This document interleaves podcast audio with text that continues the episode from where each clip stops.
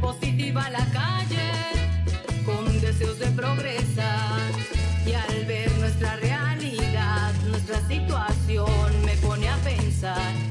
Y al ver nuestra realidad, nuestra situación me pone a pensar. Porque mi gente no vive mejor, porque mi pueblo vive en el olvido, porque el conflicto hoy se agudizó y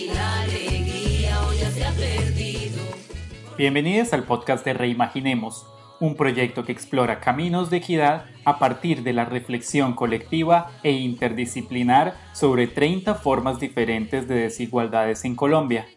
Este episodio reimagina el arte, la cultura y sus desigualdades y será narrado por Juan Carlos Escobar. Veo la ironía de la vida, calle rellena punta de basura.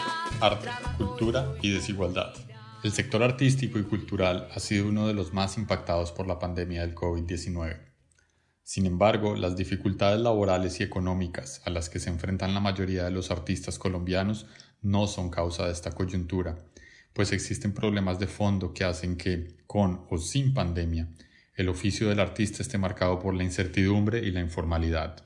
La crisis que vive el sector del arte y la cultura se relaciona con otras desigualdades, incluyendo las desigualdades territoriales, las desigualdades en la educación, incluso desigualdades en la forma como entendemos y valoramos el arte en nuestra sociedad.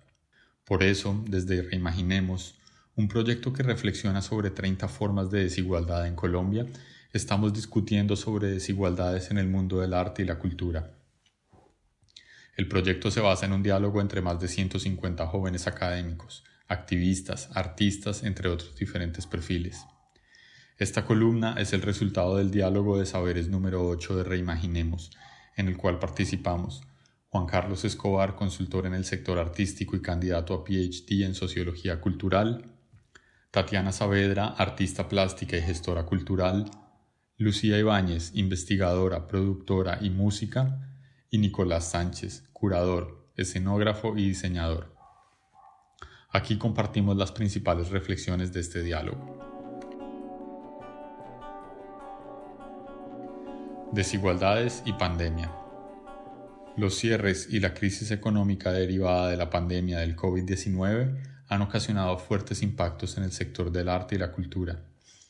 Por ejemplo, si miramos las cifras del número de personas que trabajan en, la- en las actividades denominadas como economía naranja, encontramos una caída del 34.7% entre 2019 y 2020, es decir, aproximadamente 200.000 personas perdieron su trabajo.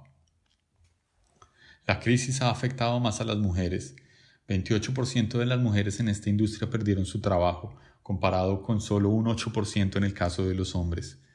Este tipo de desigualdades de género, que se conocen como techo de cristal, se relacionan con el hecho de que en este sector, y en casi todos, los hombres tienen un mayor acceso a empleos estables y a cargos directivos, o tienden a ser los dueños de las empresas. La pérdida de empleo derivada de la pandemia empeoró las ya precarias condiciones laborales a las que se enfrentaban los artistas colombianos. Si bien en cualquier país ocurre que solo unos cuantos artistas logran recibir grandes remuneraciones por sus trabajos, mientras que la mayoría de los artistas recibe remuneraciones bajas, en el caso de nuestro país, los artistas se enfrentan no solo a bajas remuneraciones, sino también a la inestabilidad y a la informalidad laboral. Analicemos de nuevo cifras reportadas por las actividades de la economía naranja. Encontraremos que, por ejemplo, cerca del 75% de los trabajadores de este sector no realizan aportes de salud ni de pensión.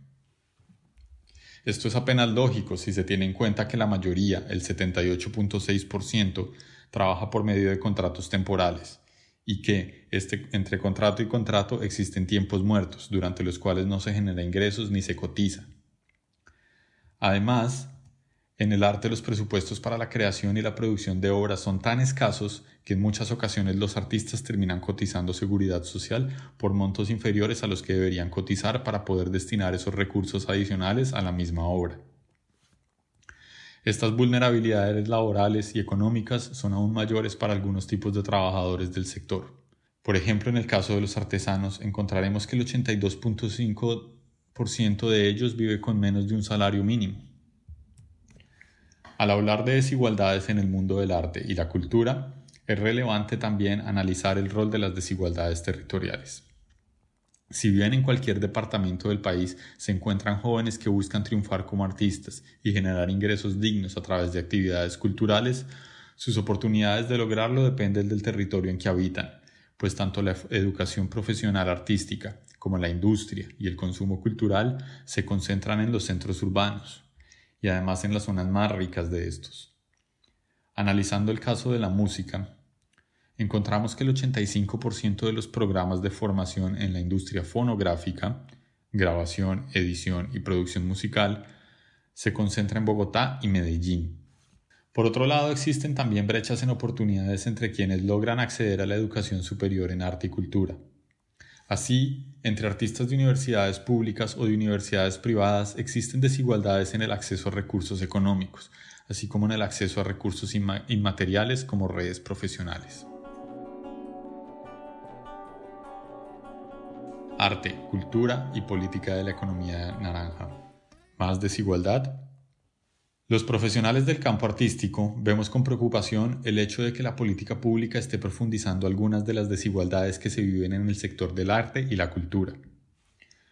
Si nos enfocamos en una de las principales apuestas del actual gobierno, la economía naranja, encontramos algunos problemas.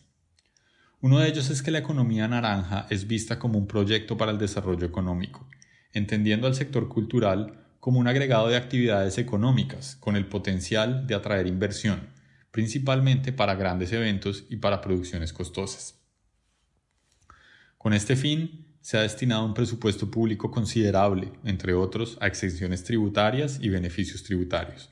Mientras tanto, el, el, presupuesto destinado a apoyar a pequeñas salas, espacios culturales y artistas independientes es mínimo. Otro énfasis de la economía naranja es la inversión en educación para la profesionalización o tecnificación de las labores de producción artística y cultural. Esta línea responde a la necesidad de formar mano de obra calificada que incentive a los inversionistas a realizar grandes producciones en el país.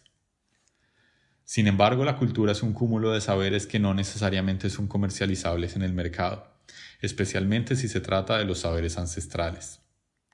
Este entendimiento crea un cortocircuito entre el patrimonio cultural y las industrias culturales de la economía naranja. En últimas, teniendo en cuenta las realidades del sector del arte y la cultura en Colombia, cabe preguntarse, ¿por qué buscar incentivar los emprendimientos con beneficios financieros y tributarios y no asegurar una protección integral en seguridad social para los artistas? ¿Por qué no construir una política pública que garantice que los beneficios se distribuyan más equitativamente entre más artistas, más artesanos y más entes culturales? ¿Por qué no priorizar la inversión en la promoción de saberes culturales? Revalorar el arte. Parte de las respuestas a estas preguntas tienen que ver con la manera como desde la sociedad y desde el gobierno entendemos y valoramos el arte y la cultura. El arte y la cultura no se deberían valorar solo desde una perspectiva económica, por su contribución al crecimiento del PIB, por el número de empleos que generan o por la cantidad de espectáculos masivos que se producen. El arte y la cultura deben ser valorados intrínsecamente, reconociendo el poder que tienen para promover y retejer los vínculos comunitarios, para generar empatía, para canalizar y expresar las emociones de un país fuertemente impactado por la guerra y por la desigualdad, para desarrollar la creatividad individual y para proteger y potenciar nuestra inmensa riqueza y diversidad cultural. Esto implica revalorar lo que entendemos por arte, no solo como arte clásico, sino también como arte popular, el de la gente, el folclórico, el tradicional, el que se encuentra en las calles, el que se construye en colectivos y en comunidades. Reducir estas desigualdades requiere no solo revalorar el arte, sino también que identifiquemos alternativas de política, movilización y proyectos que beneficien a más artistas y entes culturales. Lo que a su vez requiere aprender de intervenciones que, que han tenido éxito, organizar la voz de los artistas, explorar el rol de los medios digitales para visibilizar el arte y para desconcentrar la formación artística.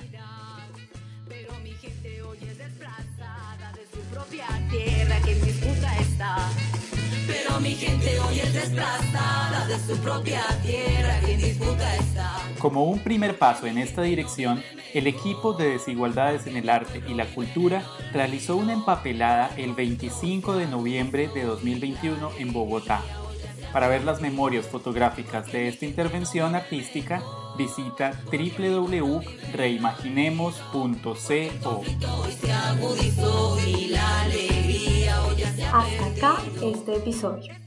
Recuerda que para leer nuestras columnas semanales, conocer el equipo y enterarte sobre el proyecto, puedes visitar nuestra página web y seguirnos en nuestras redes sociales.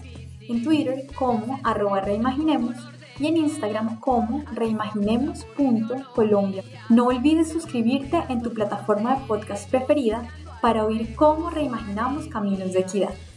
Gracias por acompañarnos en el podcast de Reimaginemos. En la presentación de este episodio estuvimos Sebastián Volumen y Gaviota Acevedo, y en la coordinación general del proyecto Alison Benson y Sara Arguello. Hasta nuestro próximo episodio.